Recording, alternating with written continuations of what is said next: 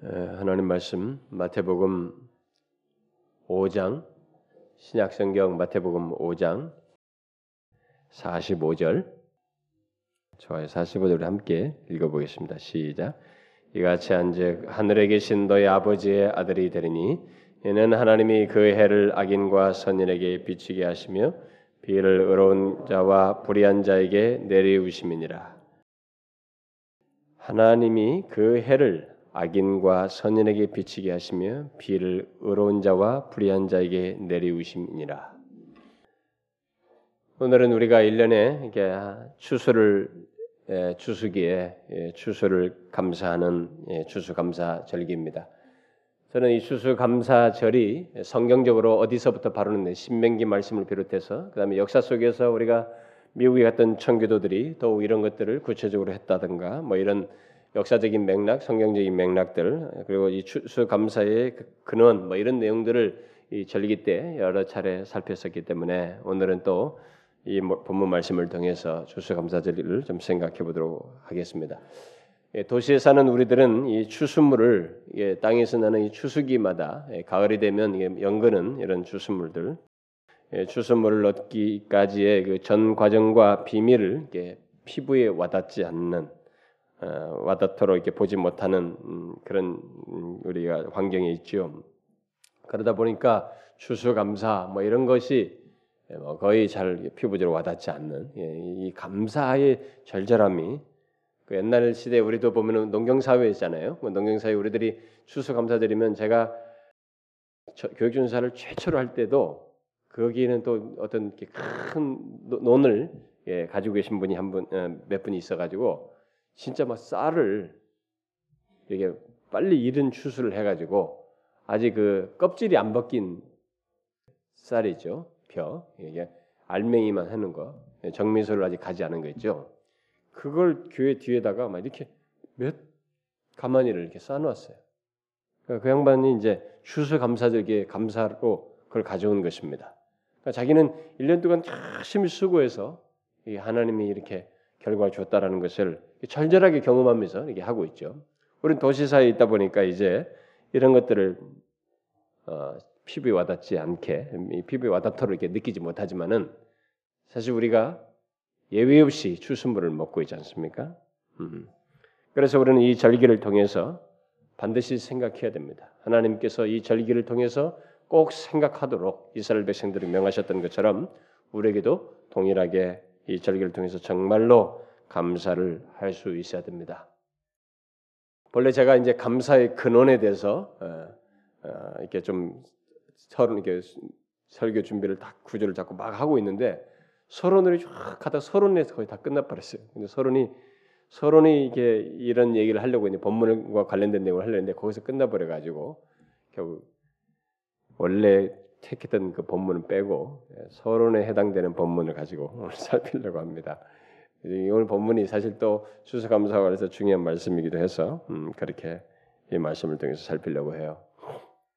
얼마 전에 에, 예, 러시아 우주선을 타고 에, 예, 이게 우주 여행을 가서 우주 정거장에서 몇 가지 실험을 하고 돌아온 우리 한국 그 자매 있었죠 이소연 씨입니까? 에, 예, 이소인 씨그 자매가 YWC에서 WC에서 그 여자들 여성들 그 뭐 우수 여 뭐랍니까 자랑스러운 여인 뭐 여성상인가요? 뭐 그 상 받는 자리에서 아마 나눈 얘기가 신문에 실린 것을 제가 읽었는데 자기가 우주 어, 정, 우주로 가기 전에 감사하지 못했던 것을 어, 돌아와서 정말 지구에 도착해서 절절하게 감사하게 된다는 그런 내용들을 나눈 것을 제가 읽었습니다. 그러니까 자신이 우주로 우주에 가서 똑바로 서기 위해서 제자리에 서서 뭐 화장실에도 변기를 보는 것부터 어떤 일을 임무를 수행하기 위해서 똑바로 서는 것 바로 이런 거 하나도 제대로 하기 위해서 그동안에 엄청난 국가적인 돈을 쏟아 부어 가지고 그걸 연습했고 그, 그 서는 것까 서는데도 그 수많은 돈을 들였다는 거죠. 여러분 우리가 천문학적인 숫자를 그 러시아에 준 겁니다. 사실은 국가 간에 했지만은 음, 제가 알기로는 몇십억 불, 뭐 몇 백억 불도 넘을지도 몰라요. 하여튼 굉장한 돈을 지출하면서 그렇게 한 것입니다. 그런데 이곳에서는 지구에서는 아무런 돈을 들, 들, 들리지 않고 돈을 이렇게 쓰지 않고도 서고 앉을 수 있고 또 우주에 가서는 수많은 돈을 들여서 이 산소를 마셔야 했지만은 지금 이곳에서는 돈 한 푼 내지 않고 산소를 마음껏 마실 수 있게 되었다. 그렇게 하면서 그야말로 우주에서 천문학적인 돈을 들여야만 할 수 있는 것들을 이곳에서는 모두 공짜로서 이렇게 할 수 있게 됐다. 그래서 결국 감사하게 되었다. 어? 여기 와서 얼마나 감사했니? 그 자매가 신, 크리스천이더군요. 음. 그래서 그런 얘기를 한 얘기를 읽었습니다. 그리고 그녀, 그녀 는 결국 자신이 예, 우주에 가기 전까지는 이 땅에서 누리는 이 평범한 것들, 아주 평범한 것들이 감사의 내용이 되지 못했는데 참 이런 평범한 것들이 이렇게 감사할 줄을 예, 와서 알게 됐다. 이렇게 말했습니다. 맞습니다. 우리가 지금 이 땅에서 어, 누리는 너무도 흔한 산소가 담긴 이런 어, 공기 그리고 물 아, 정말 이렇게 너무 흔한 물 있죠. 마시는 물, 물. 그리고 아무 방해 없이 일어서고 앉고 누울 수 있는 이 물리적인 조건 등은 절대로 저절로 있는 것이 아닙니다. 바로 그것을 오늘 본문에서 예수님께서 일반 은총이라는 차원에서 말씀을 하시고 있습니다. 하나님께서 악인과 의인 모두에게 일반적으로 베푸시는 은총, 으 로서 설명을 하고 있습니다. 오늘 본문에서는 해, 비라는 이 두 단어로 이렇게 대표적인 용어로 일상적인 용어, 그 이스라엘 백성들 사이에 그들에게 절대적으로 이 자연에서 하나님이 그들에게 생명에 직접적으로 관여하는 자연의 어떤 표지가 바로 햇볕과 비였어요. 그러니까 이런 것들을 그 두 개를 대표로 해서 하나님이 악인과 의인 모든 사람에게 베푸시는 보편적인 은혜, 우리가 흔히 일반 은총이다 신학적으로 말을 하는데 그런 일반 은총을 하나님께서 주시기 때문에 주식임으로 인해서 우리가 지금 이 땅에서 그걸 누린다라고 말을 하고 있습니다. 아, 그래서 결국 하나님께서 자신이 창조한 세계 속에 있는 모든 사람들, 그뭐 그들이 설사 아무리 악하다 할지라도 정말 이 세상에 악한 사람들이 많았잖아요. 예, 그런 사람들일지라도 의인을 포함해서 모두에게 해와 비를 허락하신다.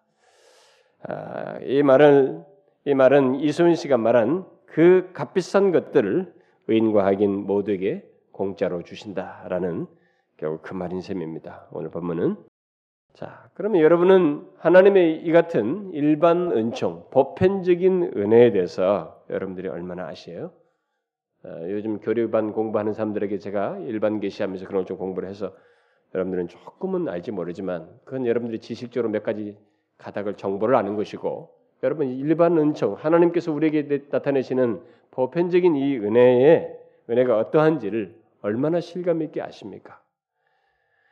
우리가 뒤에 6장에도 보면은 아까 조금 전에 찬송도 하고 그랬습니다마는 들의 백합화가 어떻게 자라는가 생각하여 보라.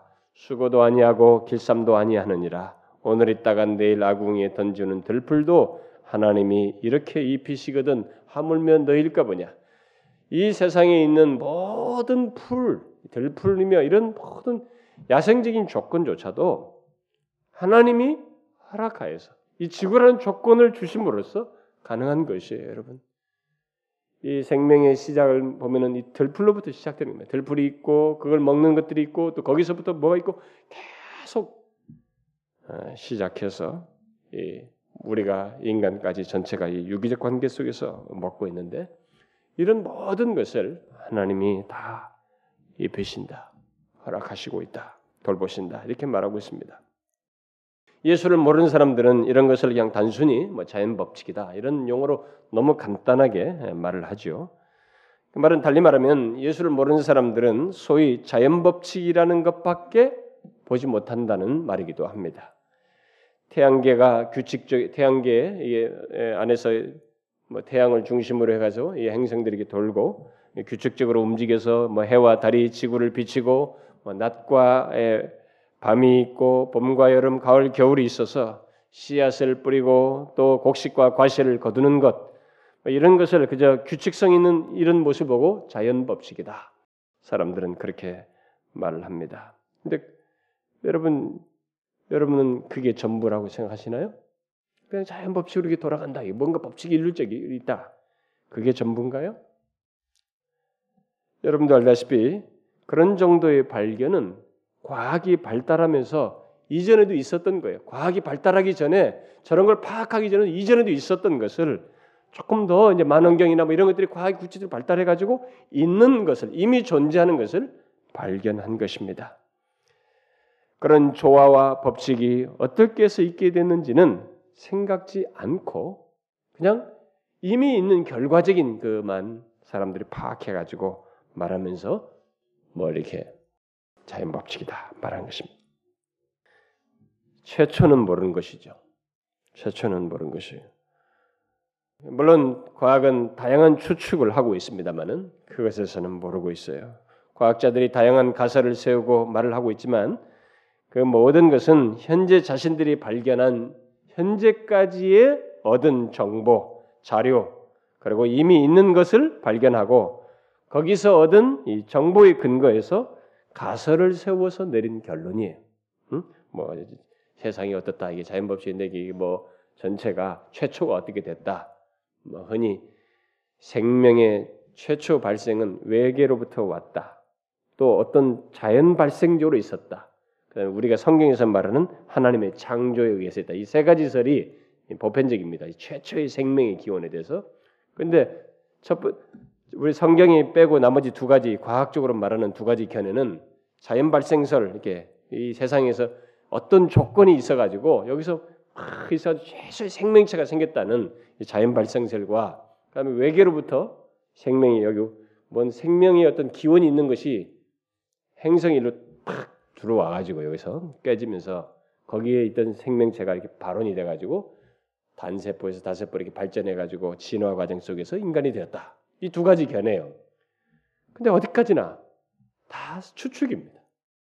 그랬을 거라는 거죠. 가설이에요, 가설. 그렇게 과학이 철저한 것 같지만 과학의 최초는 가설이에요. 그러니까 외계에서 왔다 할때 그 외계에 그 거기 있는 생명은 또 어디서 발원했느냐? 그것조차도 가설이에요. 그러나 하나님의 아들 예수 그리스도께서 오늘 본문에서 분명히 밝힙니다. 성경은 이에 대해서 확고하게 말합니다. 조금도 주저함이 없어요. 그렇게 결론을 내리지 못하고 가설을 내, 고 있는 이 세상의 모든 결, 결 론들을 다 뒤로 하고 그리고 그것은 영원히 가설, 가설이 되고 추측 이상으로 발전하지 못할 거예요.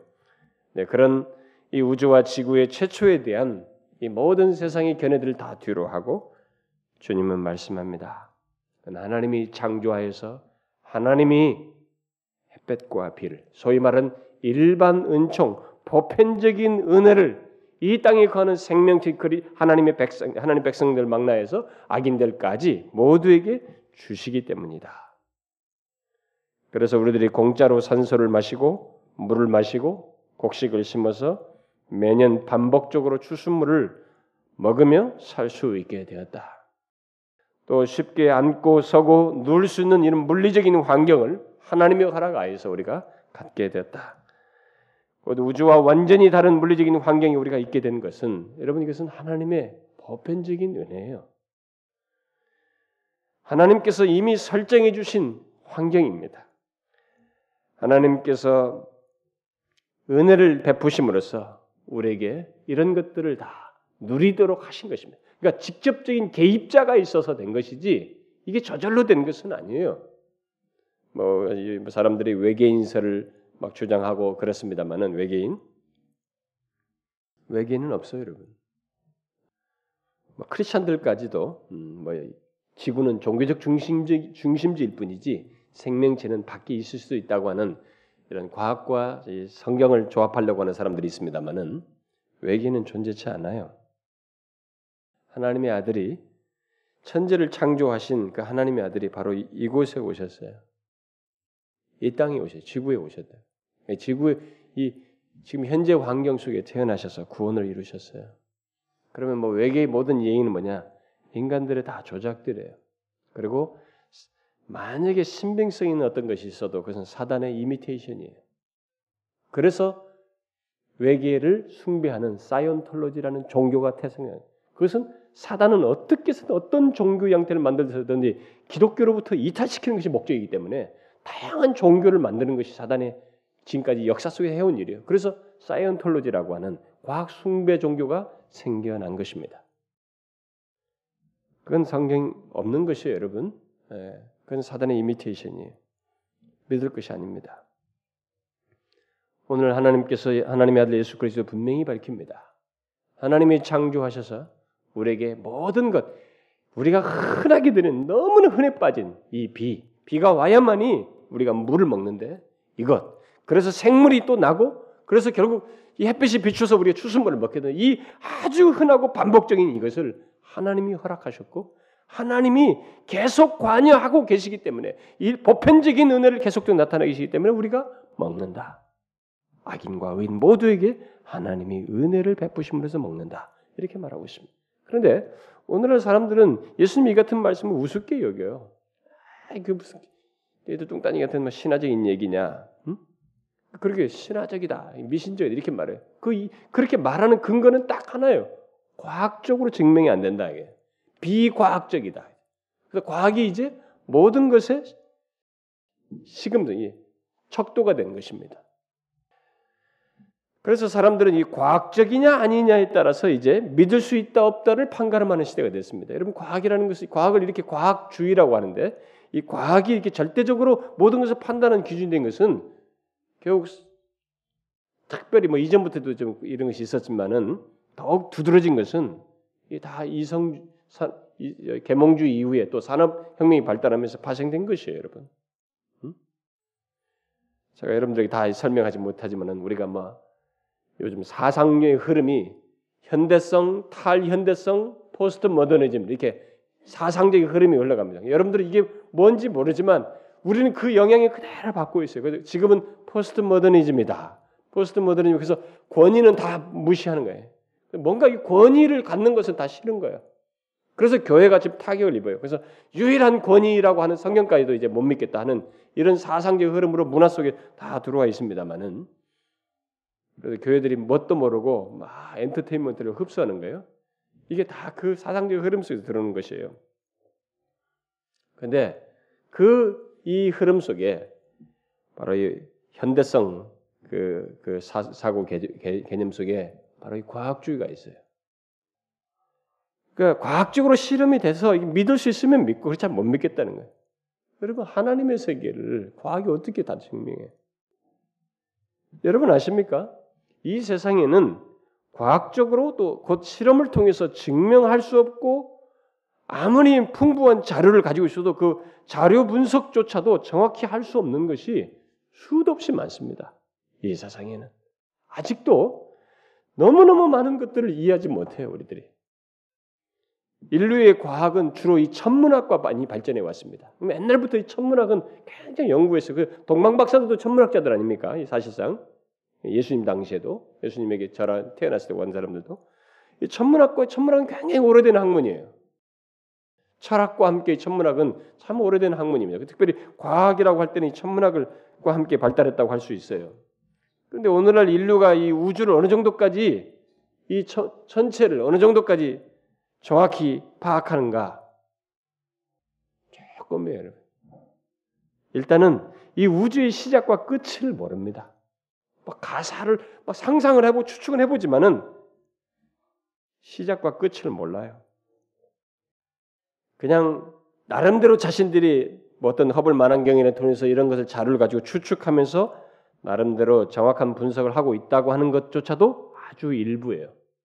지금 인간들이 최첨단의 기술을 가지고 이 우주에 대해서 전체에 대해서 발견하고 조금 어느 정도 정확히 알고 있다, 어느 정도 정확한 자료를 가지고 있다고 하는 것은 우주 전체 이 예배당 공간을 진짜 우주라고 하는 전체 공간으로 생각한다면 우리 인간이 알아낸 정보는 손톱만큼도 안 돼요. 우주에 대해서 아는 것이. 우주의 이 광대성은 인간이 헤아리지 못해요. 알지도 못합니다. 추측, 추측, 끝없이 추측을 해보는 것이에요. 그렇게 인간은 우주를 잘 알지 못하고 있습니다. 특히 시작에 대해서 알지 못해요. 그저 가설에 따라서 이론만 많이 세우고 있을 뿐입니다. 그래서 따지고 들어가 보면 다 우연 발생설이에요. 우연히. 우연히 뭐가 있어야 돼. 네?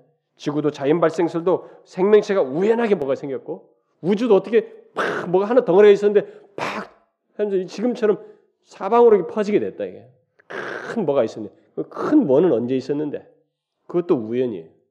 결국 파고들하고 파고들하면 모든 과학의 시초에 대한 이론들은 다 우연설입니다. 우연이에요. 그렇게 과학의 실험을 중시 여기면서도 최초만큼은 과학적이지 않은 가설을 가지고 있습니다. 우연이다. 여러분 제가 뭐 당신 목사 주제에 무슨 뭐 과학을 뜨는 과학을 거론하고 난립니까? 이게 뭐 과학자들이 얼마나 많은데 여러분 그 이론들 다 보세요. 최첨단 이론들. 여러분 같이 책을 접할 수 있잖아요. 제가 영국에서 공부할 때 박사 공부하는 사람들이 많이 있었잖아요. 우리 그래서 서로 다 인문학 무슨 뭐 다 여러 가지 공학 다 박사들로 하는 사람 서로 같이 교회를 같이 구성하고 있었기 때문에 공부하는 사람들 다 겸손해 있어요. 자기가 파는 게 이거 하나밖에 없거든. 그 중에 우리 한 사람 지난번에 제가 얘기했죠. 깨 들깨 연구해가지고 박사 받았어요. 깨만 계속 현명으로 보는 거예요. 3년, 4년 계속. 그래가지고 자료 분석해서 그게 박사예요. 공학 박사예요. 아, 이 무한한 것이 많은데 이 수없이 많은 것 중에 또 식물이 또 얼마나 많습니까? 그 깨 하나 연구해가지고 박사 받는 거예요? 거기서는 자랑하지 못해요. 서로 박사 공부하는 사람들끼리 자랑을 못했어요. 뭐 제가 뭐 합니까 뭐. 교환 교수로 여기 연대에서 교수하시던 분이 한 분 또 오셨는데 그분이 또 철학 전공인가 그랬어요. 그 철학에 대해서 물어보면 또 어느 부분에서 아, 그건 또 잘 몰라요 이렇게. 여러분 한번 제가 목사라서가 아니고 이게 지금까지 인간의 내온 설이에요. 과학적 이론입니다. 그래서 여러분 너무 아이러니컬하게도 증명되지 않는 것들이 너무나 많아요. 그런데 이 과학이 그렇게 자신들 정확히 모든 실체들도 조금 알면서도 어, 가설을 가지고 있으면서도 과학적으로 하나님은 과학적으로 증명할 수 없기 때문에 인정할 수 없다고 아주 대범하게 얘기를 하는 거예요. 그러나 여러분 증명되지 않는 것이 얼마나 많아요. 그리고 이제 그렇게 증명을 주장하면서 왜 사이언톨로지는 만든 것입니까? 왜 과학을 숭배하는 또 종교적 양태를 왜 취하냔 말이에요. 어? 사이언톨로지는 또 왜 만들어요? 그래서 왜 또 외계인을 숭배합니까? 너무 이상하지 않습니까? 너무 아이러니하잖아요. 여러분 한 가지를 잊지 마십시오. 우리들이 이 세상에서 보고 발견하고 얻는 자료들, 자연 속에 법칙이 있다고 하는 것 있는 것 같은 이 모든 것은 이미 존재해 있는 것이었어요. 사람들이 다 얻고 파악한 모든 자료는 이미 있는 것 가지고 얘기한 것이었어요. 그래서 프랑스 화학자요 그 미생물학자인 파스테르가 이런 아주 유명한 말을 했습니다. 모든 생명은 이미 존재했던 생명에서만 생긴다. 또 모든 세포들은 이미 존재했던 세포에서 생겨 생겨난다. 뭐가 있어야 나온다는 것이지 없는 데서 나오진 않는다는 거예요. 그것은 창조자만 할 수 있는 것이라는 거죠. 결국 어, 창조자만 어디서 무에서 무에서 어떻게 유를 누가 창조해? 그게 안 되니까 우연이라는 말을 쓰는 것이에요. 과학이 아니에요, 여러분. 하나님께서 이미 있게 하신 것입니다. 창조하셨어요. 창조하여 조화 속에 두신 것입니다. 비록 인간이 타락함으로써 이 완전한 조화가 깨진 현재의 조건을 가지고 있기는 하지만은 그래서 우주의 균열이라는 게 생기고 피조 세계의 질서가 좀 깨지는 일이 생겼고 그래서 사람에게 복종하던 피조 세계가 사람을 해하는 일이 있게 되고 심지어 동식물이 사람들을 손상시키는 해를 끼치는 이런 일이 죄로 말미암아서 생기긴 했지만 또 심지어 우리들이 땀을 흘리지 않고도 과실을 먹을 수 있는 그런 상태에 있었지만 타락하자마자 죄를 짓자마자 땀을 흘리지 않고는 곡식을 낼 수 없는 곡식을 낼 수 없는 조건을 엉겅키라는 말로 했는데 땅이 엉겅키를 내므로써 땀을 흘리게 함으로써 그 조건에서 결국 우리가 음식을 식물을 거둬서 먹어야만 했지만 그래도 그래도 하나님은 우리 인간이 살 수 있게 있기에 족한 이런 환경을 두시고 악인과 의인 모두에게 그 수고 속에서 먹고 살 수 있도록 일반적인 은혜, 보편적인 은혜를 베푸신다는 거예요. 그러므로 우리가 분, 분석하는 이 세상 조건은 이미 존재해 있는 하나님의 창조물이에요. 그러면 이 창조주께서 여러분 그래서 제가 여러분들에게 이것을 뭐 어, 이런 사실들을 믿지 못하는 하나님의 창조를 믿지 못하는 예수를 알지 못하는 사람들을 대상으로는 뭐 말할 것이 말할 얘기는 별로 없어요. 제가 이런 얘기를 함으로써 여러분들에게 이 시간에 얘기하려고 하는 것은 여러분들은 하나님께서 악인과 의인들에게 해를 비치시고 비를 내리심으로 내리신다는 것을 이것이 무엇을 담고 있는지 이 내용이 얼마나 이런 보편적인 은혜를 일반 은총을 우리에게 나타낸다는 것이 얼마나 엄청난 것인지를 여러분들이 좀 아는가 라는 것을 제가 묻고 싶은 것입니다. 예수 믿는 사람들이 이런 걸 너무 소홀해요. 음? 일반 은총을 너무 우습게 하는 것입니다. 이 보편적인 은혜에 대해서 너무 가볍게 알아요. 여러분 해와 비는 일반 은총의 대표적인 용어인데 이것 없이 우리가 살 수 없는 것처럼 하나님의 일반 은총이 없으면 우리는 못 살아요. 살 수가 없습니다. 음? 여러분 이 하나님의 일반 은총은 얼마나 아십니까? 저는 여러분들이 잘 모를 거라고 생각이 돼요. 잘은 모를 거라고. 왜냐하면 우리가 파악하고 있는 하나님의 일반 은총이 너무나 작기 때문에 그렇습니다. 한번 생각해 보세요. 여러분이 알고 있는 하나님의 창조 세계가 어느 정도인지 한번 생각해 보라고요. 우주의 신비를 아십니까? 우주의 이 광대함과 크기를 아시나요? 이 우주 안에 있는 조화로움을 아십니까? 낮과 밤의 설정을 아십니까? 사계절의 변화를 이것이 우연하게 생긴다고 생각하시나요?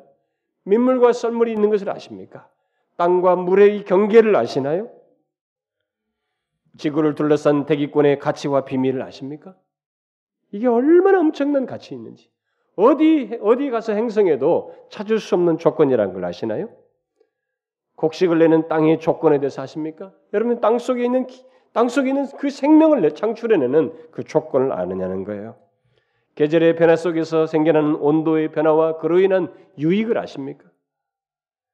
특별히 이 자연 조건의 핵심에서 핵심으로 서 있는 여러분과 저의 인간 존재의 신비를 아십니까? 우리의 신체의 유기적인 움직임 이것이 얼마나 신비로운지 아십니까? 뇌의 신비를 아나요? 아직도 다 파악치 못한 이 뇌의 신비를 아십니까? 특히 우리의 마음이라는 걸 아십니까, 여러분? 이 인격체, 인격적인 존재인 우리 이 마음의 신비를 아십니까? 이 마음을 연구하다가 종교들이 파생될 정도로 이 마음은 대단히 신비스러운 것입니다. 완전히 분석 가능치가 않은 것이에요. 무엇보다도 이 인간 이런 지성을 가지고 뇌를 가지고 또참 인격적인 존재로서 고유한 이런 마음을 가진 인간이 창의성을 발휘해서 나름대로의 그 아름다운 선율을 창작하고 그 교향곡들 막 정말 어떻게 해서 이런 걸 작곡했을까? 어느 시점에서 이 악기 저 악기가 들어가도록 해서 음을 교향곡을 조화롭게 할수 있었을까? 이런 아름다운 음악을 창작하고 그림을 그리고 시를 쓰고 이렇게 표현하면은 그 인간의 고유한 존재 이 신비를 아느냐는 거예요. 여러분 원숭이가 시를 씁니까?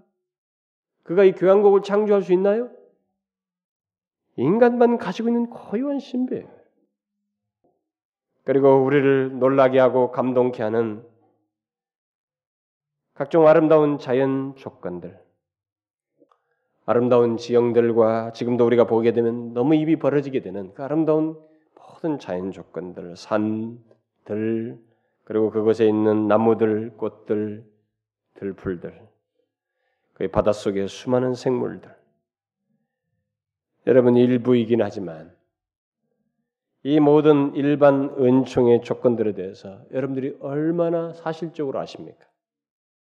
예? 여러분 땅 속의 미생물에 대해서 한번 생각해 보셨나요? 여러분들이 한 주먹의 흙만 집어도 거기에 몇 백만 개의 미생물이 있다는 사실을 아십니까? 이 수많은 미생물들이 땅을 정화시키고 산소를 공급하면서 생명을 공급하는 그것들로 존재한다는 것을 아십니까? 그래서 식물들이 곡식을 잘 내어서 우리를 풍요롭게 한다는 것을 아시나요? 햇볕과 비를 공급받아서 곡식을 내고 열매를 맺게 하는 이런 식물, 그 땅의 조건 속에서 나오는 이런 모든 전 과정을 여러분들이 아십니까? 우리가 마시는 산소가 얼마나 어떻게 생성되고 나무들이 이 공기를 정화시키면서 이 산소를 만들어내는지 이 조건에 대해서 이것을 순환시키는 이런 조건에 대해서 아십니까? 이런 것들에 대해서 우리가 교과서적인 지식만을 지식을 갖는 것만으로도 우리에게 상당히 매력적이고 놀랍습니다. 그러나 그 모든 것에 그 비밀스러운 작용, 조화, 그리고 이것이 실제로 가능하게 했다는 것, 그 아름다운 꽃, 꽃 하나하나마다 새로운 창조적인 이 아이디어를 써서 그 아름다운 꽃, 고유한 꽃의 모양을 갖게 한 이런 것들. 여러분 이것을 아십니까? 이 비밀, 신비를 아시나요? 특별히 우리가 지금 제가 언급한 이런 모든 조건들이 지구상에 있는 이 모든 조건들이 심지어 우주의 조건까지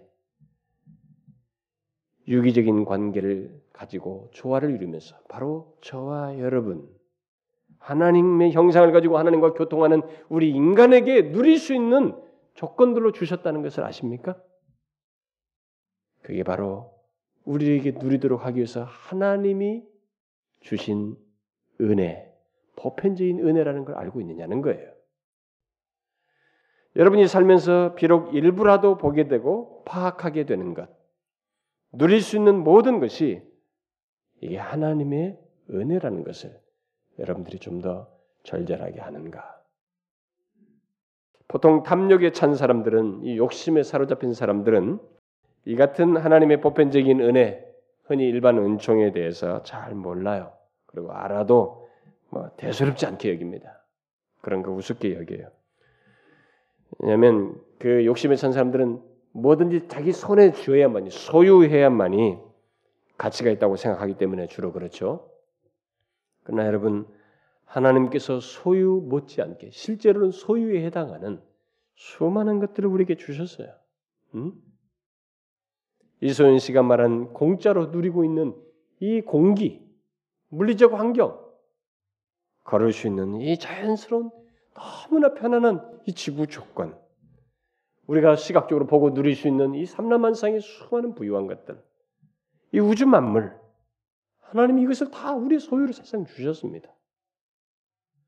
하늘을 보고 따스한 햇빛을 느끼고 비가 주는 부유함을 맛보고 수많은 씨들이 이렇게 자기의 각각의 고유한 모양새를 나타내면서 풀과 꽃과 곡식과 열매로 드러나는 이런 모습들. 그리고 산에서 들려오는 다양한 새들의 다양한 목소리. 땅에서 나는 수많은 식물들의 그 아름다운 모습들, 생명들. 그 무엇보다도 매년 계절을 쫓아서 허락되는 과실들과 특히 추수기에 거두는 이 추수물들. 여러분, 한번 생각해 보세요. 여러분들은 이 모든 것 속에서 하나님을 생각하십니까? 그분의 일반 은총을 생각하십니까? 특히 그 은총 없이는 우리들이 살 수 없다는 것을 생각하느냐는 거예요. 하나님께서는 과거 이스라엘 백성들이 이것을 망각했을 때 말씀과 상황 경험을 통해서 분명히 밝히셨습니다. 자신이 그들에게 보편적인 은혜를 주심으로써 그들이 살고 있다는 것을 분명히 밝히셨어요. 예를 들면 한 예를 들면 이스라엘 백성들이 하나님의 은혜를 잊고 대신 우상을 섬 우상이 풍요와 다산을 준다고 믿어가지고 바알이나 아세라 같은 이런 우상을 숭배하자 하나님께서 정말 우상이 너희들에게 풍요를 주는가 실험해보라 실험할 기회를 주었습니다. 그러면서 그리고 내 말이 맞는가 보자 누가 참신인가 보게 하자고 하면서 하나님께서 그 즉시로 선제를 보내서 지금으로부터 3년 6개월 동안 비가 내리지 않을 것이다. 이렇게 왕 앞에 선언하게 하셨고 실제로 3년 6개월 동안 압왕 당시에 이스라엘 땅에 비가 오지 않았어요. 하나님의 일반 은총을 무시하자 하나님께서 경험을 통해서 알게 하신 거예요. 그들은 하나님의 백성들임에도 그러했습니다. 하나님을 알지 못하는 자들이 하나님의 일반 은총을 생각지 않고 무시하는 것은 얼마든지 있을 수 있어요. 음, 그럴 수 있다고 생각합니다. 그러나 하나님을 알고 믿는 자가 하나님의 일반 은총을 무시하며 하나님께 감사치 않는다는 것은 그냥 넘어갈 수 있는 일이 아니라는 거예요. 하나님의 일반적으로 자신이 베푸는 일반 은총이 얼마나 큰지 그것을 잠시 거두심으로써 깨닫게 하셨어요. 성경에 보면 그 사례가 많이 나와요. 우리 이걸 잘 알아야 됩니다. 여러분 우리가 하나님의 일반 은총이 얼마나 큰지를 알고 싶으면 잠시 걷어지면 여러분들이 알아요. 야 정말로 그것이 귀하구나. 하나님의 일반 은총 없이는 우리의 육신적인 삶이 가능치 않습니다. 부유함도 누릴 수 없어요. 그리고 그 모든 것을 주시는 분은 결국 하나님이시고 그렇게 하신 하나님은 자비로우신 분이시라는 것을 하나님은 잠시 거둠으로써 깨닫게 하셔요. 여러분 우리들이 얼마나 종종 그런 식으로 하나님의 일반 은총을 깨닫게 되는지요. 응? 무시함으로써 나중에서 거두셔야, 거두셔야만이 그걸 깨닫게 되는지 몰라요. 여러분 건강을 잠깐 잃어보세요. 그 병상에 누워보세요. 건강하던 사람이 병상에 3일도 못 있어요. 허리가 아파가지고 빨리 병상을 벗어나고 싶어서. 이 지금 오늘 건강하고 있는 조건이라는 것이 건강한 조건이라는 것이 이런 하나님의 일반적인 은혜가 얼마나 큰지를 우리가 경험하게 됩니다. 사랑하는 사람 또는 가족이 옆에 건강하게 있다는 것은 우리가 나중에 그들이 아프게 될 때, 우리는 절절하게 느끼게 돼요. 그 다른 사람들이 병실 경험을 볼 때, 아이고 저런 것이 없는 것이 얼마나 감사한지. 여러분은 어떻습니까? 여러분은 하나님의 이 같은 보편적인 은혜 또는 일반 은총을 감사하며 사십니까? 건강하게 이순 씨가 말한 이 값비싼 것들을 공짜로 누리면서 올해도 어김없이 새로운 추수물을 먹게 된 것이 얼마나 놀라운 은혜인지를 여러분들이 알고 감사하느냐는 거예요. 감사하십니까? 여러분 중에 혹시 그래도 하나님께서 많이 주셔야죠. 음? 많은 소득이 있어야 상황이 좋아야 감사하지. 라고 하면서 해와 비를 허락하시는 하나님, 곧 일반 은총을 베푸시는 하나님을 생각지 않고 솔직히 뭐 그렇게 감사는 안 생깁니다. 뭐 이런 사람이 있습니까? 예수 믿는 사람으로서 그렇다면 그 사람은 마음이 뭔가 잘못되어 있어요. 마음이 뭔가 문제가 있는 것입니다. 그 사람은 하나님의 은총보다 자신의 욕심에 사로잡혀서 욕심의 차원에서 모든 것을 보고 있음이 분명해요. 또 그 무엇보다도 하나님의 은혜를 입고 있으면서도 하나님을 보지 못하고 있음이 분명합니다. 실제로 감사가 없는 사람은 보편적으로 은총을 베푸신 하나님을 보지 못함과 동시에 자기 욕심에 사로잡혀 있어요. 잘 보세요, 여러분. 감사가 없으면 보편적으로 하나님을 못 봅니다. 그리고 욕심이 그 안에 있어요. 어떤 식으로든 욕심이 있습니다.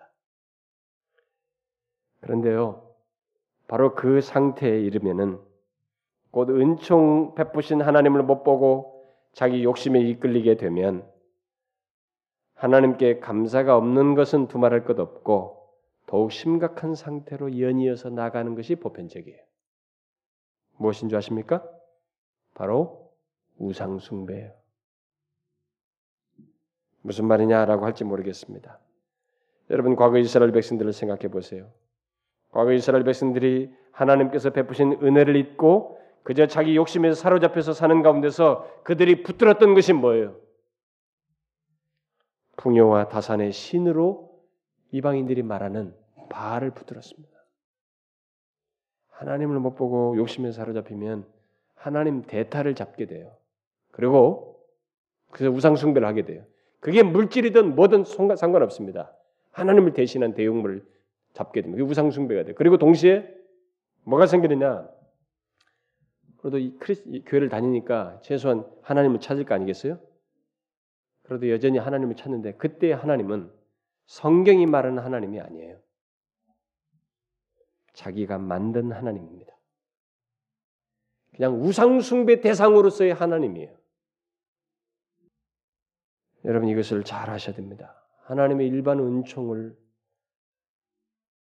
우리가 은총 속에서 하나님을 못 보고 욕심에 사로잡히게 되면 감사가 없게 되면 이렇게 부정적인 영적인 역사까지 일어나요. 여러분 하나님의 일반 은총으로 살아가는 우리들은 그 하나님의 은혜를 정말로 파악하면서 감사할 수 있어야 됩니다. 특별히 이 추수감사절 같은 절기를 통해서 우리는 확고히 잊었던 생각들, 감사치 못한 우리들의 생각들을 잘 생각하셔야 됩니다. 음, 회복해야 돼요. 신앙생활 열심히 하는 사람들 중에 하나님의 특별 은총, 특별 은혜, 곧 나를 죄에서 구속하신 이런 은혜에 대해서는 굉장히 많이 생각하고 이런 특별한 은혜, 나를 구원하신 은혜만을 생각하면서 하나님의 일반 은총을 가볍게 여기고 무시하는 사람들이 있는데 그것은 균형을 상실하는 것입니다. 그런 사람들은 보편적으로 감사가 제한되어 있어요. 제 말을 여러분 잘 한번 생각해 보세요. 하나님께서 나를 죄에서 구원하셨다는 특별 은혜에 대해서는 굉장히 열심히 내지만 하나님의 일반 은총의 은혜에 대해서 감사가 없는 사람들은 대체적으로 감사가 제한되어 있어요. 왜냐하면 감사를 주로 이 특별 은혜, 구원의 은혜에서 은혜 은혜 은혜와 연결시켜서만 생각하는 어, 그런 태도 때문에 그런 것인데 결국 그러다 보니까 그런 사람들은 구원과 직접적으로 관련된다고 하는 것이 안 보이는 것이 보편적이에요. 일상생활 안 보일 때가 많은데 대체적으로 안 보이면은 감사를 결국 못 해요. 그래서 성경에 범사에 감사라는 이 말씀이 너무 황당한 거예요. 아, 어떻게 범사에 감사라는 거야? 이게 이론으로 여기지는 거예요. 그게 실제가 될 수 있다는 생각을 못 하는 것입니다. 그래서 결국 정해진 감사, 해야만 하는 감사, 이런 이런 해야 하는 감사 개념만 가지고 있, 있지 항상 감사하는 것, 그 슬플 때나 기쁠 때나 좋은 조건이든 나쁜 조건이든 그야말로 범사의 매사 속에서 하나님께 감사하는 것이 잘 안 돼요.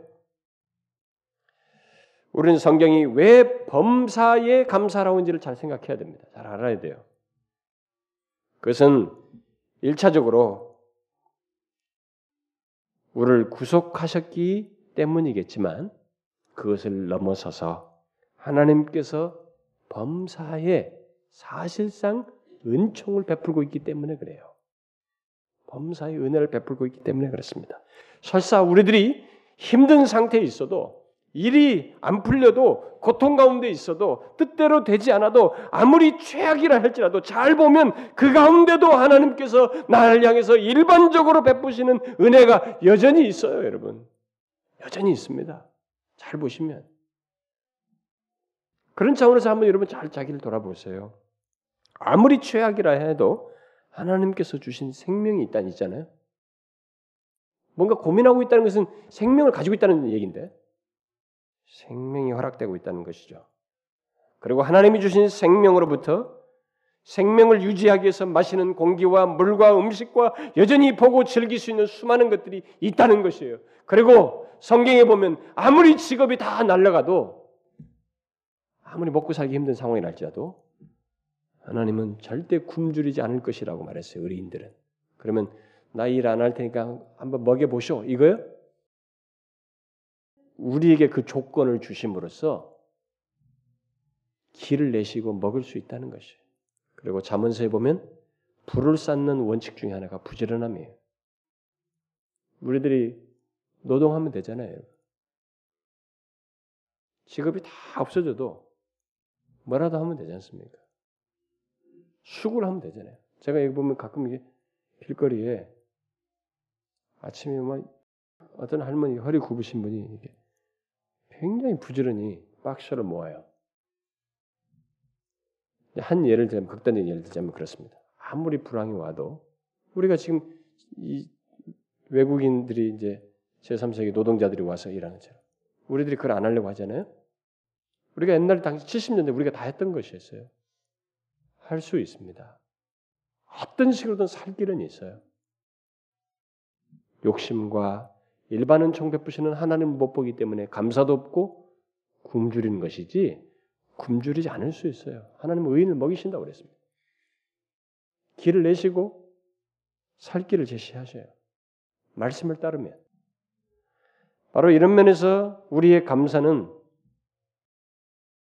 하나님께서 우리에게 모든 최악의 조건조차도 일반 은총을 주시고 있기 때문에 바로 그런 차원에서 우리의 감사는 제로 감사해야 된다 라는 말을 하는 것입니다. 제로 영어로 제로죠. 영 제로 감사란 감사의 이유를 제로 곧 영에서 시작돼야 한다라는 말이에요. 누가 그런 일을 했습니까? 대표적으로 욥이 그랬지 않습니까? 여러분도 알다시피 욥은 욥은 당시 가장 부유한 사람 중에 한 사람이었습니다.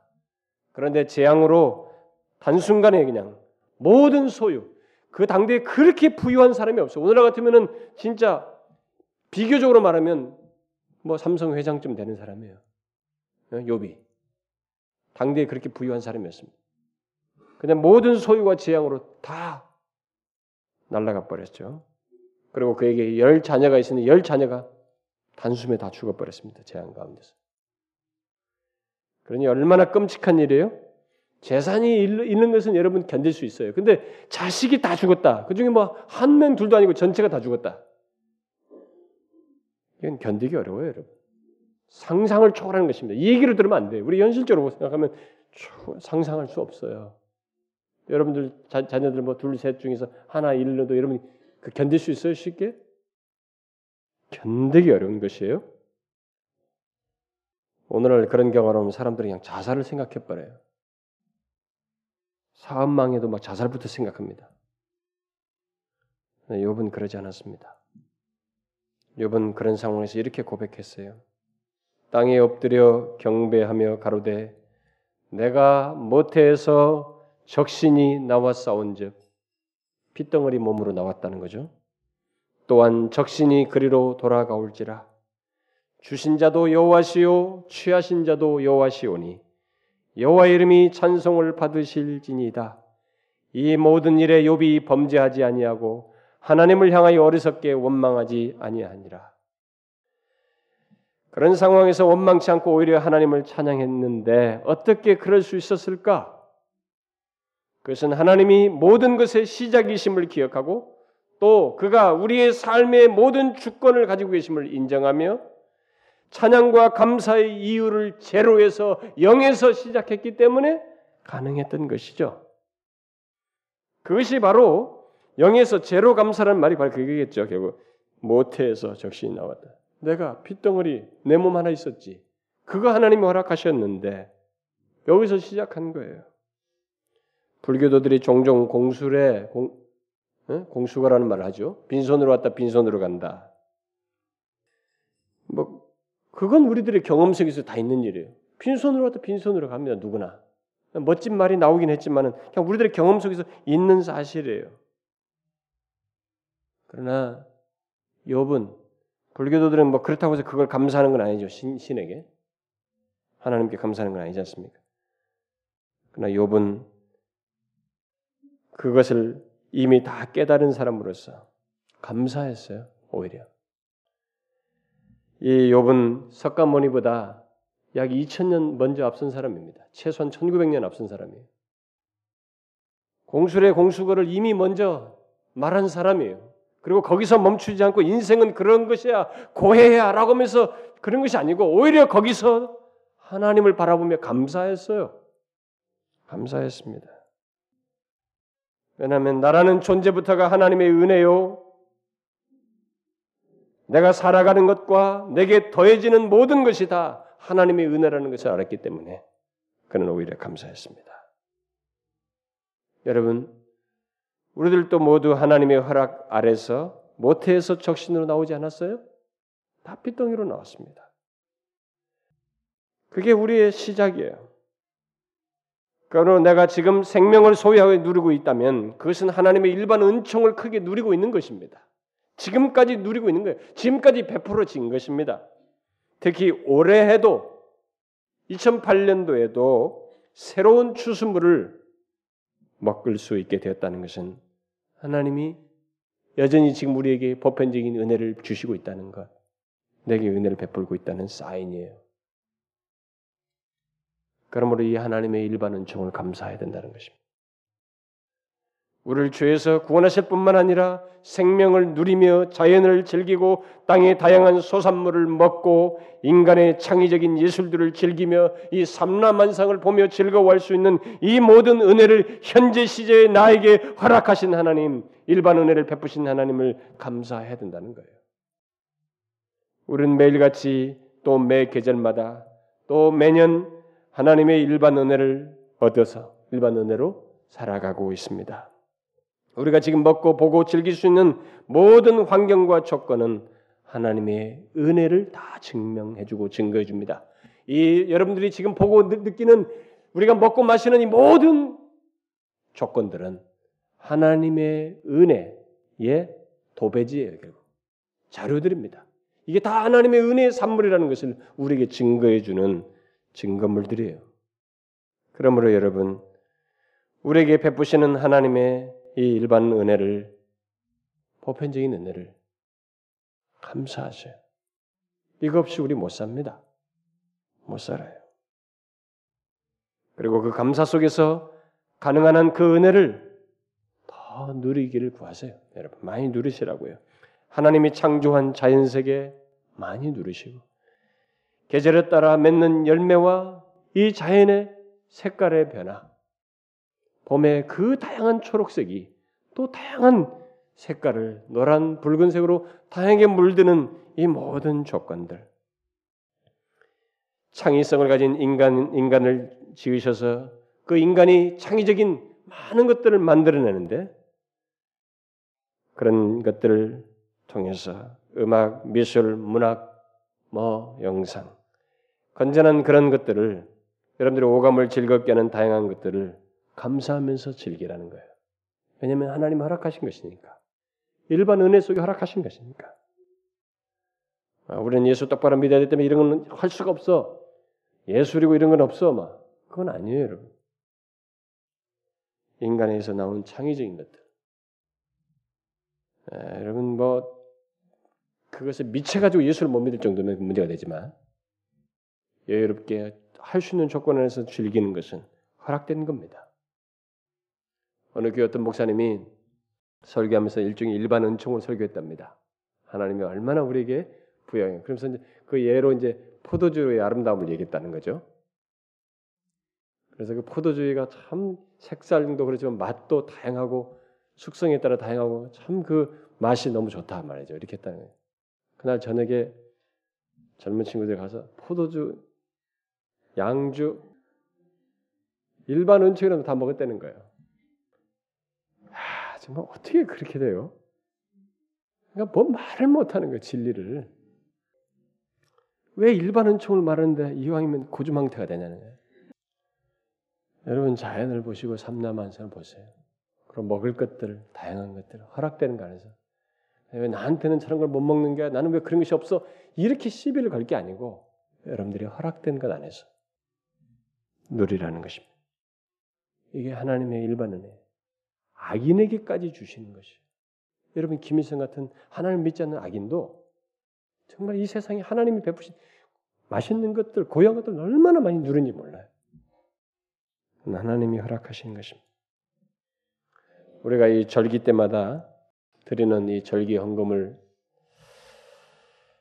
이렇게 누구에게 가난한 사람들, 가난한 학생들에게 나누고 그러는데 우리가 이 감사를 감사하고 또 하나님이 주신 일반 은혜를 즐기면서 동시에 나누는 것도 잊지 말아야 됩니다. 우리가 이제 교회적으로 이것을 하지만 여러분 개인적으로도 하나님의 그 부유한 일반 은혜들을 많이 누리시고 또 즐기시기도 하지만 그걸 모르는 사람들에게도 나눌 수 있어야 돼. 예? 나눌 수 있어야 돼. 일반 은총은 그렇게 흘러가야 됩니다.